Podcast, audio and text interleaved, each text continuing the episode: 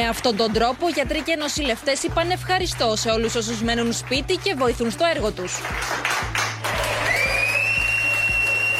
Χθες το βράδυ, όλοι οι Έλληνες έγιναν μια γροθιά.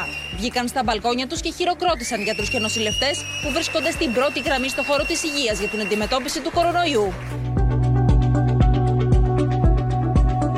Δύο χρόνια έχουν περάσει από εκείνες τις στιγμές που όλοι είχαμε βγει στα μπαλκόνια και χειροκροτούσαμε γιατρούς και νοσηλευτές. Δύο χρόνια έχουν περάσει από τότε που η πανδημία άλλαξε για πάντα τις ζωές μας. Γεια σας, είμαι ο Γιάννης Πανταζόπουλος και αυτό είναι ένα επεισόδιο της σειράς podcast «Άκου την επιστήμη». Για να μην χάνετε κανένα επεισόδιο μπορείτε να μας ακολουθείτε στα Google Podcast, στο Spotify και στα Apple Podcast. Είναι τα podcast της Lifeo. Ένας αόρατος εχθρός, μια πανδημία, ύστερα οι αυστηροί περιορισμοί, η ακινησία και ο φόβος. Μια εκοφαντική ησυχία επικρατούσε παντού. Ήταν η εποχή των απαγορεύσεων και των μετακινήσεων. Οι πόλεις ερήμωσαν. Μια καθημερινότητα που εκτιλήχθηκε μεταξύ πραγματικότητας και επιστημονικής φαντασίας. Μια απέραντη κοινωνική απομόνωση και ένας αποστηρωμένος κόσμος. Όλα συνέβησαν με τρομακτική ταχύτητα. Η πανδημία του κορονοϊού συνοδεύτηκε από πολλαπλές απώλειες, ανθρώπινες, υλικές, κοινωνικές και φυσικά ψυχικές. Τα περιοριστικά μέτρα, η έλλειψη κοινωνικής διάδρασης, η θάνατη χωρίς πένθος, αλλά και η αβεβαιότητα είναι μερικές από τις συνέπειες του ιού, ο οποίος άλλαξε για πάντα τις ζωές μας. Όλο αυτό το διάστημα, η επίκουρη καθηγήτρια ιατρικής στο Πανεπιστήμιο Αθηνών, αλλά και παθολόγος λοιμοξιολόγος του νοσοκομείου Σωτηρία, Γαριφαλιά Πουλάκου, βίωσε τις αλλεπάλληλες εφημερίες, τους φρενήρει ρυθμούς εργασίας, τις αντίξωες στιγμές και τις εξαντλητικές συνθήκες. Ειδικότερα έζησε με τον χειρότερο τρόπο το πόσο ο κορονοϊός περιόρισε την ανθρώπινη παρουσία, ενίσχυσε τον φόβο απέναντι στους άλλους και κυρίως ανέδειξε με τον χειρότερο τρόπο εκείνο το βαθύ αίσθημα της απόγνωσης του να πεθαίνεις μόνος. Κύριε Πουλάκου, ευχαριστούμε πολύ που είστε μαζί μας στο στούντιο της LIFO.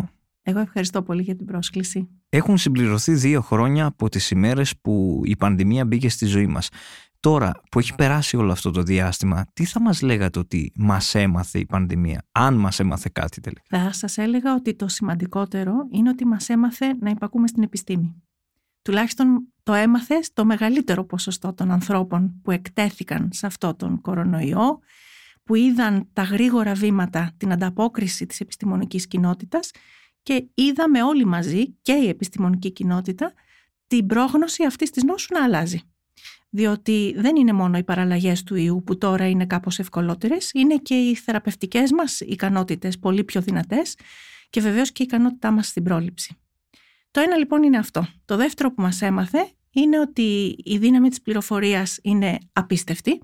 Νομίζω ότι αυτό το ζείτε εσείς που είστε άνθρωποι της πληροφορίας και μπορεί πολλές φορές να λειτουργήσει σαν ένα σπαθί με δύο κόψεις. Έχει τα ευεργετικά της, ε, ε, τα ευεργετικά της πλεονεκτήματα και αν θέλετε έχει και τις αδυναμίες της. Θα έλεγα ότι είναι τα δύο μεγαλύτερα μαθήματα που πήραμε σε αυτή την περίοδο των δύο ετών. Δύο χρόνια τώρα, τι είναι αυτό που κρατάτε περισσότερο και τι είναι αυτό που θέλετε να αφήσετε πίσω σας; Ε, δεν μπορώ να ξεχάσω την αγωνία που είχαμε όλοι μας πέρυσι τέτοιο καιρό, ίσως λίγο νωρίτερα, το Φεβρουάριο, όταν βλέπαμε τα δεδομένα από τις άλλες χώρες, βλέπαμε τα ατέλειωτα φέρετρα, βλέπαμε τους υγειονομικούς που αρρώστηναν και οι ίδιοι και έχαναν τη ζωή τους.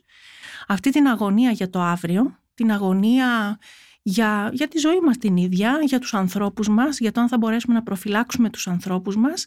Αυτό νομίζω ότι είναι κάτι που κανένας δεν πρέπει να το ξεχάσει. Τι θέλετε να αφήσετε πίσω σας; Αυτή την αβεβαιότητα θέλω να αφήσω πίσω μου και να σκέφτομαι ότι για οποιοδήποτε οξύ και δυσεπίλητο πρόβλημα σύντομα έρχεται μια λύση. Νομίζω ότι αυτό είναι ένα αισιόδοξο μήνυμα.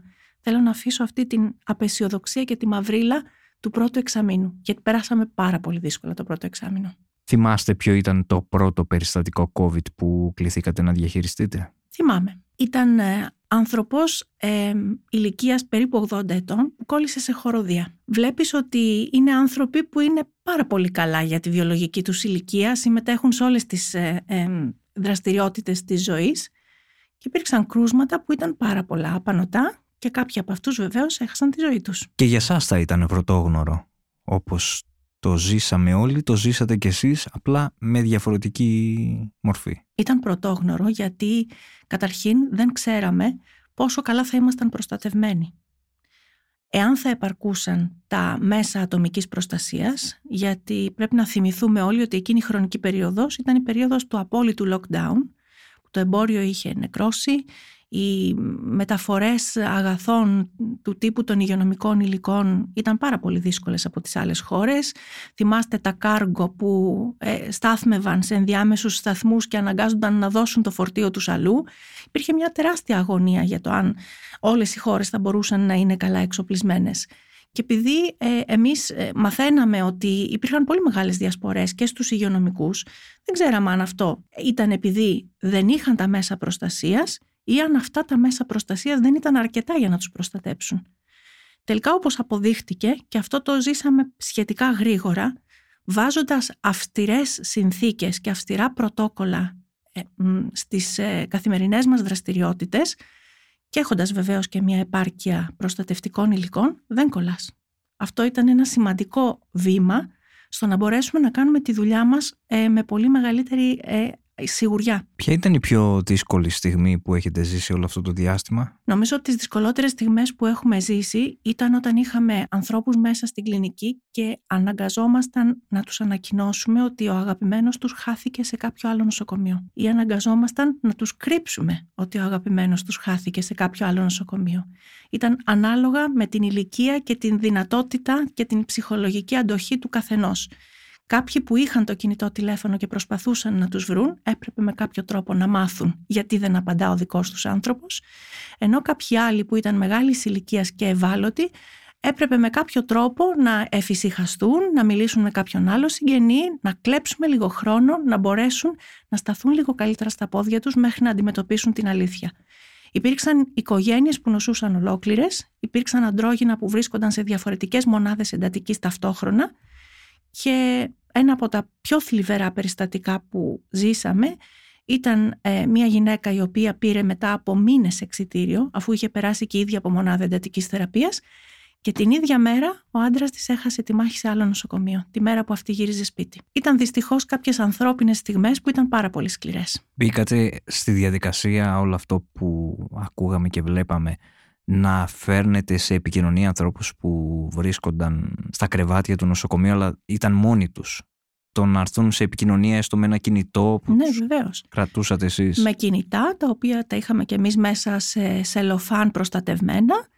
Τους δίναμε τη δυνατότητα να μιλήσουν, κάποιες φορές με κάποια iPad. Ήταν, κάναμε κάθε προσπάθεια να τους φέρουμε σε επαφή με τους δικούς τους ανθρώπους. Τι σημαίνει αυτό το βαθύ αίσθημα της απόγνωσης του να πεθαίνεις μόνος; Αυτό είναι κάτι που πραγματικά είναι πρωτόγνωρο για την ανθρωπότητα γιατί αν δείτε και ακόμα και τα προϊστορικά αγγεία ο ασθενής έχει κάποιον δίπλα του. Είναι πρωτόγνωρο στην ιστορία της ανθρωπότητας αυτό που ζήσαμε να αναγκάζεσαι να περάσεις αυτή τη σοβαρή ασθένεια μόνος. Η μοναξιά δηλαδή που είχε η νόσος COVID ή νομίζω ότι θα περάσει στην ιστορία της ιατρικής, στην ιστορία της ψυχολογίας, στην ιστορία γενικώς. Είναι πάρα πολύ σκληρό το συνέστημα. Ειδικά στις κλινικές που ήταν περίκλειστες και δεν είχαν τη δυνατότητα κάποιος να δει και λίγο έξω. Εμείς τουλάχιστον είμαστε σε ένα νοσοκομείο που λειτουργούσε σαν σανατόριο. Τα παράθυρά μας είναι μεγάλα, ήταν πάντα ανοιχτά, απ' έξω υπήρχε και μια βεράντα και οι άνθρωποι έβλεπαν τα, τα δέντρα. Υπήρχε πράσινο, άκουγαν τα πουλιά ήταν πολύ καλύτερο από ένα δωμάτιο σε όροφο, φανταστείτε, ενός κλασικού νοσοκομείου όπου δεν έβλεπες τίποτα.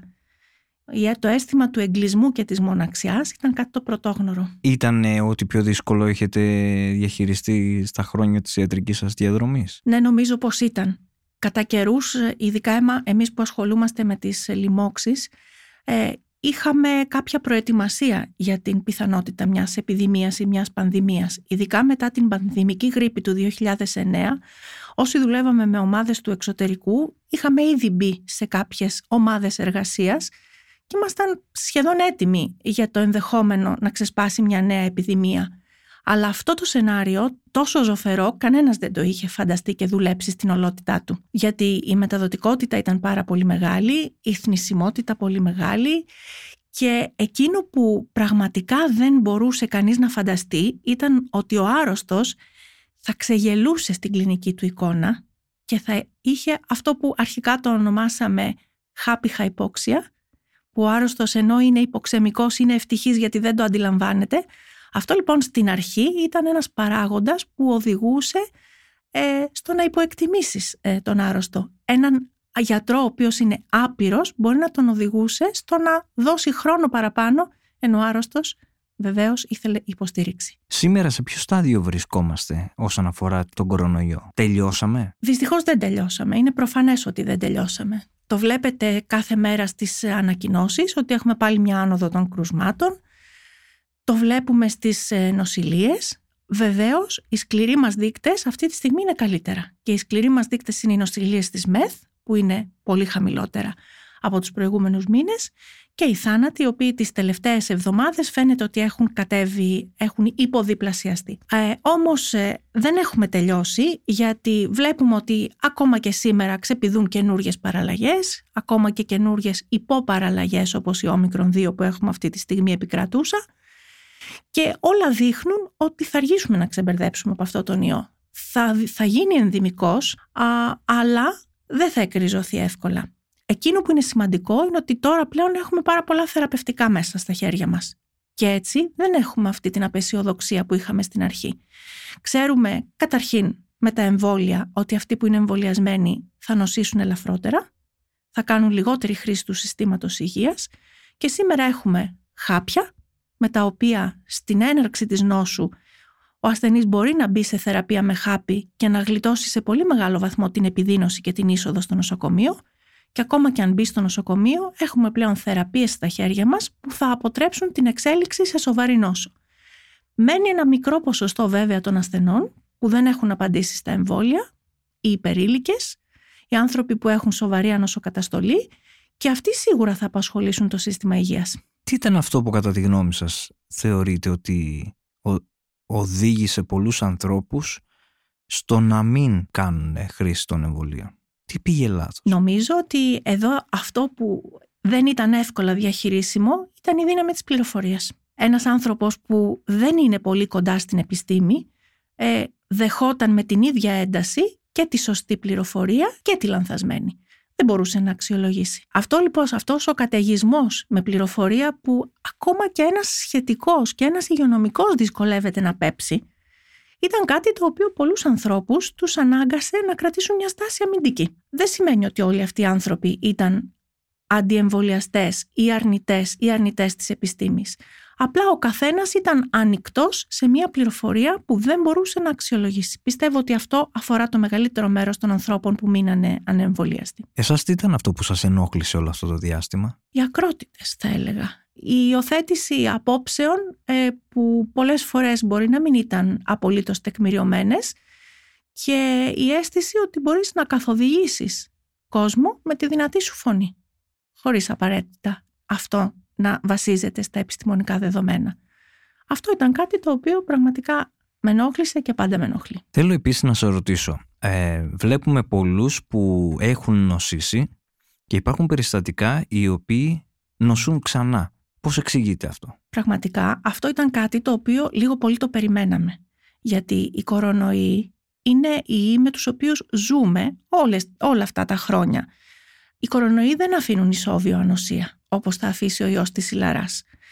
Όμως μέχρι τώρα δεν είχαμε πολλούς κορονοϊούς που να είναι τόσο μα τόσο τοξικοί και να έχουν τόσο υψηλή νοσηρότητα και θνητότητα. Άρα μπορούσες και τη μία χρονιά να περάσεις κορονοϊό και να κάνεις ένα πολόλεμο συνάχη βήχα, να περάσεις και την επόμενη.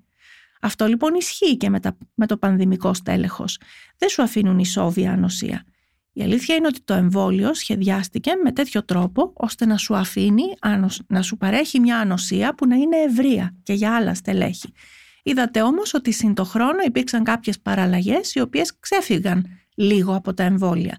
Αυτό δεν σημαίνει ότι πρέπει να, να, να χάσουμε την εμπιστοσύνη μας στην επιστήμη και αυτό γιατί τα εμβόλια εξακολουθούν και προστατεύουν από την σοβαρή νόσο ακόμα και με τις νεότερες παραλλαγές.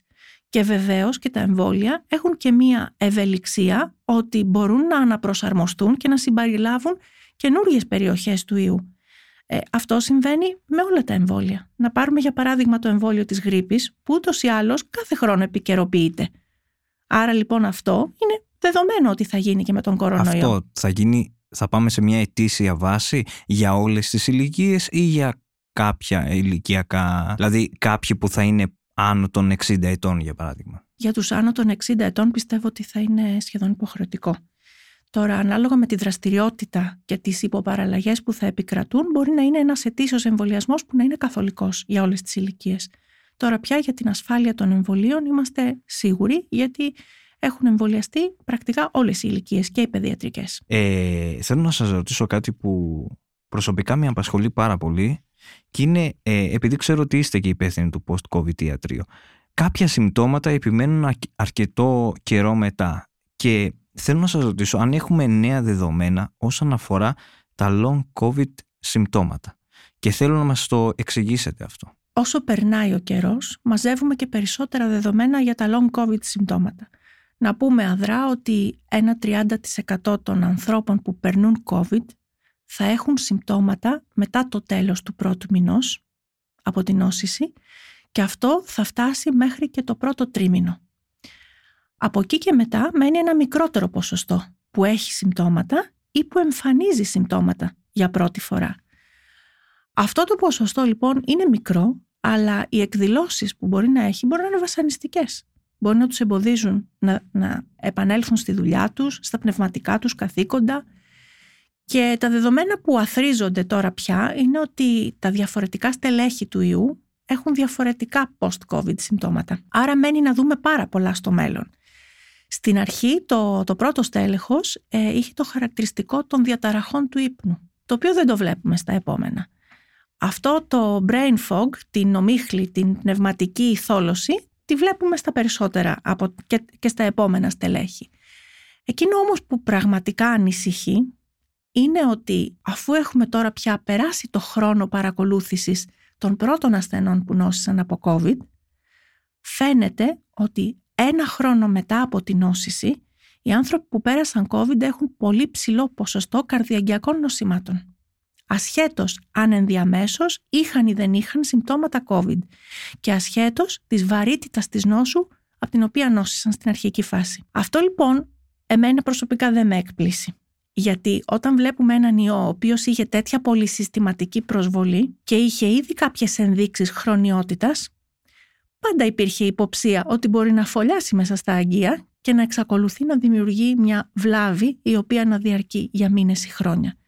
Τα δεδομένα αυτά λοιπόν έχουν δημοσιευτεί σε πολύ έγκυρα περιοδικά και φαίνεται ότι οι άνθρωποι που πέρασαν COVID ένα χρόνο μετά εμφανίζουν μεγαλύτερο ποσοστό στεφανιαίων επεισοδίων, αριθμιολογικών διαταραχών, εμβολών και θρομβώσεων, φλεγμονωδών νόσων της καρδιάς όπως η περικαρδίτιδα ή η μυοκαρδίτιδα και πάρα πολλών άλλων εκδηλώσεων που σχετίζονται με τα αγγεία. Με άλλα λόγια, είναι ένας ιός που καλό είναι να μην τον περάσει κάποιος εάν μπορεί να τον αποφύγει. Επίσης, καλό είναι να μην τον ξαναπεράσει εάν τον πέρασε. Είναι πάρα πολλά που έχουμε να δούμε στο μέλλον. Αυτό που λέτε είναι πολύ σημαντικό και θα σας πω γιατί σας το ρώτησα. Είναι πολλοί που λένε εντάξει, OK, okay, κόλλησα, το πέρασα ελαφρά. Δεν έγινε και κάτι. Και νομίζω ότι εκεί δεν έχουμε δώσει τη βαρύτητα που χρειάζεται. Μπορεί, νομίζει κάποιος ότι είναι σοβαρός ο ιός μόνο όταν θα βρεθεί σε ένα κρεβάτι νοσοκομείου ή αν θα πει ότι έχω πυρετό για συνεχόμενες μέρες ενώ μπορεί να το περάσεις και πολύ ελαφρά και μετά να σου αφήσει συμπτώματα. Βεβαίως, αυτό είδαμε και ειδικά σε βάσεις δεδομένων από την Αμερική και την Αγγλία που ήταν πολύ οργανωμένοι από την αρχή και μάζευαν όλα τα περιστατικά σε μακρά παρακολούθηση. Φάνηκε ότι ανεξαρτήτως αν το πέρασες ελαφρά μπορεί να εμφανίσεις συμπτώματα ε, post-COVID. Και τα συμπτώματα αυτά μπορεί να διαρκέσουν μήνες. Ας πούμε, έχουμε μια νεαρή που παρακολουθούμε στο ιατρείο, έχει περάσει περισσότερο από ένας χρόνος και δεν έχει επανέλθει η όσφρηση της και η γεύση της. Υπάρχουν πολλά τέτοια παραδείγματα που έχουν ανησυχήσει αρκετό κόσμο. Το άλλο όργανο το οποίο χρήζει πολύ μεγάλης προσοχής είναι το αναπνευστικό. Ξέρουμε ότι αυτοί που νόσησαν σοβαρά και ειδικά αυτοί που μπήκαν στη ΜΕΘ έχουν ένα μεγάλο ποσοστό να εμφανίσουν πνευμονική νόση. Η πνευμονική νόση μέχρι τώρα βλέπουμε ότι σε ένα μεγάλο ποσοστό επανέρχεται, αποδράμει. Αλλά υπάρχει και ένα ποσοστό που μπορεί να παραμείνει. Άρα αυτοί μπορεί να έχουν χρόνια πνευμονολογικά προβλήματα και να χρειαστούν ε, τακτική παρακολούθηση από τον πνευμονολόγο τους. Επίσης τώρα που έχουμε ένα μεγάλο χρονικό διάστημα και έχουν βγει και πολλές έρευνες ε, πολλές φορές έχουμε δει να είναι η, μια οικογένεια π.χ. στο ίδιο σπίτι να κολλήσουν οι τέσσερις από τους πέντε. Πώς εξηγείται αυτό; Ναι, και αυτό ε, πάντα προκαλεί πολύ ενδιαφέρον. Υπάρχουν κάποιες ε, μελέτες που έχουν μελετήσει το γονιδίωμα των ανθρώπων και φαίνεται ότι κάποιοι είναι καλύτερα ε, προδιατεθειμένοι στο να κολλήσουν τον ιό, ενώ κάποιοι άλλοι ανθίστανται. Αυτό μπορεί να συμβεί και στην ίδια οικογένεια. Και από την ώρα που έχουμε εμβολιασμούς, η αλήθεια είναι ότι το βλέπουμε πολύ συχνά, παρότι το στέλεχος τώρα πια είναι όλο και πιο μεταδοτικό, από τη Δέλτα στην Όμικρον και στην Όμικρον 2, κάθε καινούριο στέλεχος και υποπαραλλαγή έχει μεγαλύτερη μεταδοτικότητα, βλέπουμε ότι μέλη της οικογένειας ανθίστανται και δεν κολλούν. Άρα λοιπόν, ε, ειδικά οι ευπαθείς, ακόμα και όταν ένα μέλος της οικογένειας έχει κολλήσει ή αρχίζει και εμφανίζει τα πρώτα συμπτώματα, πρέπει να μεγιστοποιούν τις ε, ε, προφυλάξεις τους και υπάρχει πάντα η πιθανότητα να μην κολλήσουν. Έχει να κάνει με το ανοσοποιητικό του οργανισμού. Σίγουρα έχει και με το ανοσοποιητικό, δηλαδή άνθρωποι που έχουν προβλήματα με το ανοσοποιητικό τους είναι πιο ευπαθείς, αλλά έχει να κάνει και με τις, ε, ε όπως είπαμε, με, με το γονιδίωμα του ανθρώπου που κάποιοι έχουν μικρότερη ε, συνάφεια στους υποδοχείς τους με τον ιό. Υπάρχει κάτι όλο αυτό το διάστημα που εσείς προσωπικά δεν γνωρίζατε στη γενική του εικόνα. Και μέσα σε όλο αυτό το διάστημα ε, γίνατε σοφότεροι, αν θα μπορούσα να το πω έτσι. Ξέρω αν μπορώ να πω κάτι σε αυτή την ερώτηση, ειλικρινά. Ήταν και για εσά φαντάζομαι ένα Ήταν το, το όλο επιχείρημα. Σχολείο ήταν, αυτό. Ναι, ναι, ναι. Νομίζω ότι εκείνο που με, με εξέπληξε σαν επιστήμονα και που δεν το περίμενα ήταν πόση γνώση μπορείς να συμπυκνώσεις σε τόσο γρήγορο χρονικό διάστημα και πόσες φορές αυτή η γνώση μπορεί να ανατραπεί ή να αλλάξει σε μεγάλο βαθμό. Ε, νομίζω ότι μέσα σε αυτά τα δύο χρόνια και κάτι σωρεύσαμε γνώση που μπορεί να μας έπαιρνε έξι με δέκα χρόνια να την μαζέψουμε και να την οριστικοποιήσουμε. Και ακόμα δεν την έχουμε οριστικοποιήσει, πιστεύω. Σε αυτούς που θα μας ακούσουν, είτε είναι μία έγκυος για παράδειγμα. Υπήρχε και εκεί ένας δισταγμός στο να κάνουν κάποιοι το εμβόλιο και κάποιοι το έχουν ακόμα και σήμερα. Τι θα τους λέγατε; Ε, πραγματικά αυτές οι, οι ιστορίες που ζήσαμε με τις εγγύους και τα κύματα που χάθηκαν ήταν πάρα πολύ θλιβερές. Θα τους έλεγα να καταθέσουν την εμπιστοσύνη τους στην επιστήμη. Όπως πηγαίνουν στο γιατρό τους για να τις παρακολουθήσει, για να κάνουν ένα τοκετός σε νοσοκομείο, και γενικώ για την παρακολούθηση του εμβρίου τους καταθέτουν την εμπιστοσύνη τους στην επιστήμη, έτσι είναι και το εμβόλιο. Έτσι είναι και το αντιγρυπικό εμβόλιο, το οποίο ενδείκνυται στην εγκυμοσύνη και σε κάθε τρίμηνο της κοίησης. Έχουμε και άλλα εμβόλια τα οποία έχουν ένδειξη σε κάθε κοίηση. Δεν εξαιρείται λοιπόν το εμβόλιο του κορονοϊού. Είναι κρίμα μια γυναίκα να διακυβεύει τη ζωή του παιδιού της και τη ζωή τη δική της ε, για το φόβο μήπως εκτεθεί σε κάποια ανεπιθύμητη ενέργεια. Υπήρχαν ε, περιστατικά μέσα στο νοσοκομείο ή από αυτά που γνωρίζετε ιατρικού και νοσηλευτικού προσωπικού αυτό που λέμε το μετά από κάποιο σημείο αυτοί οι άνθρωποι εξαντλήθηκαν; Αυτά τα περιστατικά υπήρχαν κάποιες φορές έρχονταν κατά κύματα. Τώρα πρέπει να σας το πω ότι το ζούμε ακόμα, το ζούμε γιατί είναι αθρηστικό το πρόβλημα τώρα. Έχουμε περάσει τα δύο χρόνια σε αυτές τις συνθήκες. Το ζούμε είναι πιο μεμονωμένο. Είναι όμως αυτή τη στιγμή το υγειονομικό προσωπικό είναι πάρα πολύ πιεσμένο. Πάρα πολύ πιεσμένο. Δουλεύει με τις ίδιες συνθήκες επί δύο χρόνια. Στο μεγαλύτερο ποσοστό αυτού του χρόνου ήταν σε αναστολή αδειών πολύ μεγάλο, μεγάλος ο φόρτος. Πολύ μεγάλος ο Και είχαμε και ένα μεγάλο ποσοστό, ένα μεγάλο, ένα ικανό ποσοστό ανθρώπων που βρέθηκαν εκτός γιατί αρνήθηκαν να εμβολιαστούν. Και αυτό έφερε νομίζω μεγαλύτερη πίεση στους ανθρώπους που έμειναν πίσω. Ναι, αυτό δημιουργεί πίεση στους ανθρώπους που έμειναν πίσω, αλλά Απ' την άλλη μεριά, ε, νομίζω ότι δυναμώνει και τη λειτουργία της ομάδας αυτών που μείνανε. Το δημόσιο σύστημα υγείας θεωρείται ότι κέρδισε το στίχημα σε αυτή τη μεγάλη ναι. υγειονομική νομίζω πρόκληση. Νομίζω πως ναι. Με όλες του τις αδυναμίες απέδειξε ότι μπορεί να ανταποκριθεί σε μια επίγουσα ανάγκη. Ε, νομίζω ότι έδειξε ένα υψηλό φρόνημα, ψηλό επίπεδο παρεχόμενων υπηρεσιών και νομίζω ότι έχει κερδίσει και στα μάτια του κόσμου αλλά και στα μάτια των ηθινόντων. Γιατί το Εθνικό Σύστημα Υγείας σαφέστατα πρέπει να ενδυναμωθεί. Τι είναι αυτό που φοβάται ένας γιατρός όταν έχει μάθει να θεραπεύει τους άλλους; Υπάρχει κάτι; Πάντα φοβάται την ασθένεια στον εαυτό του και την ασθένεια στο δικό του άνθρωπο. Κανένας υγειονομικός δεν μπορεί να την αντιμετωπίσει με ψυχραιμία. Αυτό το ξέρουμε, το ξέραμε, ήταν ανθρώπινο και στο, στην εποχή τώρα της COVID το ζήσαμε και αυτό ανάγλυφα. Είδαμε πάρα πολύ δύσκολες στιγμές γιατί νοσηλεύσαμε πάρα πολλές φορές ε, ε, φίλους μας, συναδέλφους μας και τους ανθρώπους τους κοντινούς τους. Το άγχος είναι πάρα πολύ μεγάλο. Η δυνατότητα λήψης απόφασης για δικό σου άνθρωπο είναι ελληματική. Δεν μπορείς να συγκεντρωθείς, δεν μπορείς να είσαι ψύχρεμος και εκεί πρέπει να μπορέσεις να παραμερίσεις το άγχος και να καταθέσεις την εμπιστοσύνη σου σε ένα συνάδελφο να πάρει αυτή την ευθύνη για σένα. Έχετε μετά από τόσα χρόνια εκπαιδευτεί στην ιδέα του θανάτου; Όχι, δεν έχει εκπαιδευτεί κανένας μας πιστεύω. Όταν ήρθε η ώρα να μπούμε κι εμείς στο COVID, πρέπει να σας πω ότι συζητώντας με κάποιους κοντινούς μου ανθρώπους, ε, ετοίμασαν διαθήκη και γράμματα για την οικογένειά τους και τα παιδιά τους. Έκανα κι εγώ κάτι ανάλογο με την κόρη μου είναι μια, πώς να σας πω, είναι μια ανάγκη βαθύτερη τουλάχιστον να έχεις θωρακίσει το ενδεχόμενο να αρρωστήσεις κάποια στιγμή σοβαρά και να μην γυρίσεις πίσω. Είναι σαν να πηγαίνεις σε ένα πόλεμο. Έτσι ήταν στην αρχή. Με την ιδέα του θανάτου ε, δεν μπορείς εύκολα να συμβιβαστείς. Όμως ε, νομίζω ότι αυτή η πανδημία μας έκανε να, να προετοιμαστούμε για αυτή την ώρα γιατί είδαμε δίπλα μας να χάνονται νέοι άνθρωποι χωρίς σημαντικές συνοσυρότητες.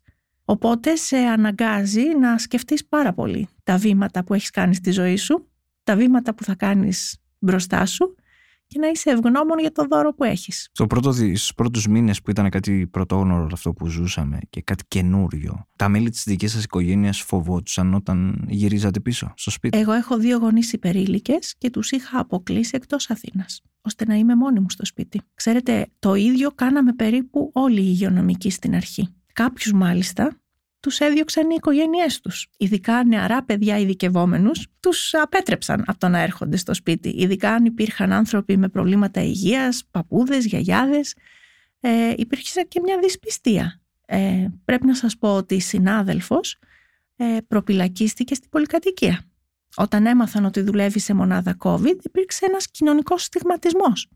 Δηλαδή, από τη μια ήταν οι ήρωες που μας χειροκροτούσαν από τα μπαλκόνια, από την άλλη, αν ανακάλυπταν ότι ένας από αυτούς τους ήρωες βρίσκεται στην πολυκατοικία τους, υπήρχε πολύ μεγάλη ε, δυσαρέσκεια. Ε, έτσι λοιπόν οι περισσότεροι από εμάς είχαμε μια ιεροτελεστία την οποία την κρατούσαμε απαρέκλητα ε, φεύγοντας από το νοσοκομείο αλλάζαμε και τα ρούχα που φορούσαμε μπαίνανε όλα σε πλαστικές σακούλες και πήγαιναν όλα για πλήσιμο εκτός από τα ρούχα τα ιατρικά έτσι. είχαμε άλλη τη στολή για μέσα στο νοσοκομείο. Είχαμε τα πολιτικά μας ρούχα που θα φορούσαμε φεύγοντας και βγάζαμε και αυτά, μπαίναν όλα σε σακούλες και ήταν όλα για μία χρήση. Για τα παπούτσια επίσης είχαμε ειδική μνήα, είχαμε δεύτερο παπούτσι για να γυρίσουμε στο σπίτι ε, και κάθε φορά που φεύγαμε από την κλινική υπήρχε ψεκασμός της σόλας με αντισηπτικό. Δύο χρόνια μετά, αν σας έλεγα να επιλέξετε μία λέξη για να μας περιγράψετε όλο αυτό που ζήσετε, ποια θα ήταν; Μαθαίνω κάθε μέρα και κάτι καινούριο. σκεφτήκατε ποτέ να ανταπαρατήσετε όλο αυτό το διάστημα; Ε, δεν σκέφτηκα ποτέ να ανταπαρατήσω γιατί κάθε εξιτήριο που ερχότανε ήταν και μία νίκη του ασθενούς και της ομάδας. Και αυτό ήταν η θετική ανατροφοδότηση. Άμα έχεις μια θετική ανατροφοδότηση, αυτό σου δίνει το κουράγιο να προχωράς και να αντέχεις όλες τις δυσκολίες.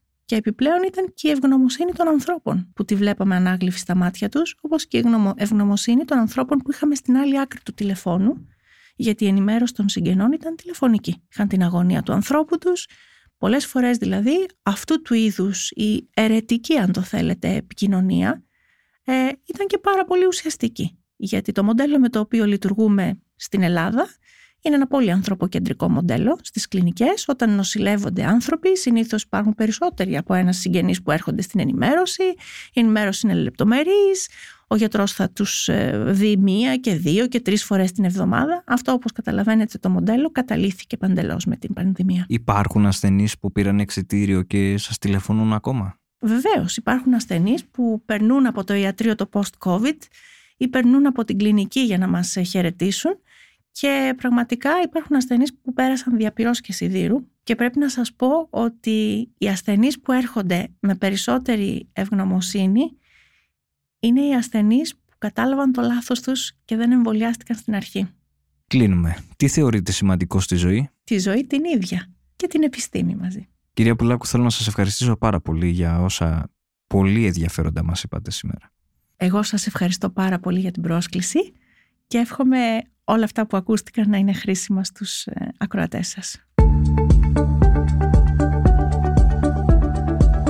Ήταν ένα επεισόδιο της σειράς podcast «Άκου την επιστήμη» με καλεσμένη την καθηγήτρια ιατρικής του Πανεπιστημίου Αθηνών και παθολόγου λοιμοξιολόγου του Νοσοκομείου Σωτηρία, Γαριφαλιά Πουλάκου.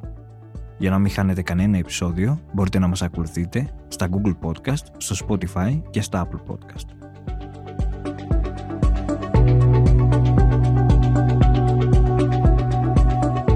Ηχοληψία, επεξεργασία και επιμέλεια, φέδωνας χτενάς και μερόπικοκίνη. Ήταν μια παραγωγή της Lifeo. Είναι τα podcast της Lifeo.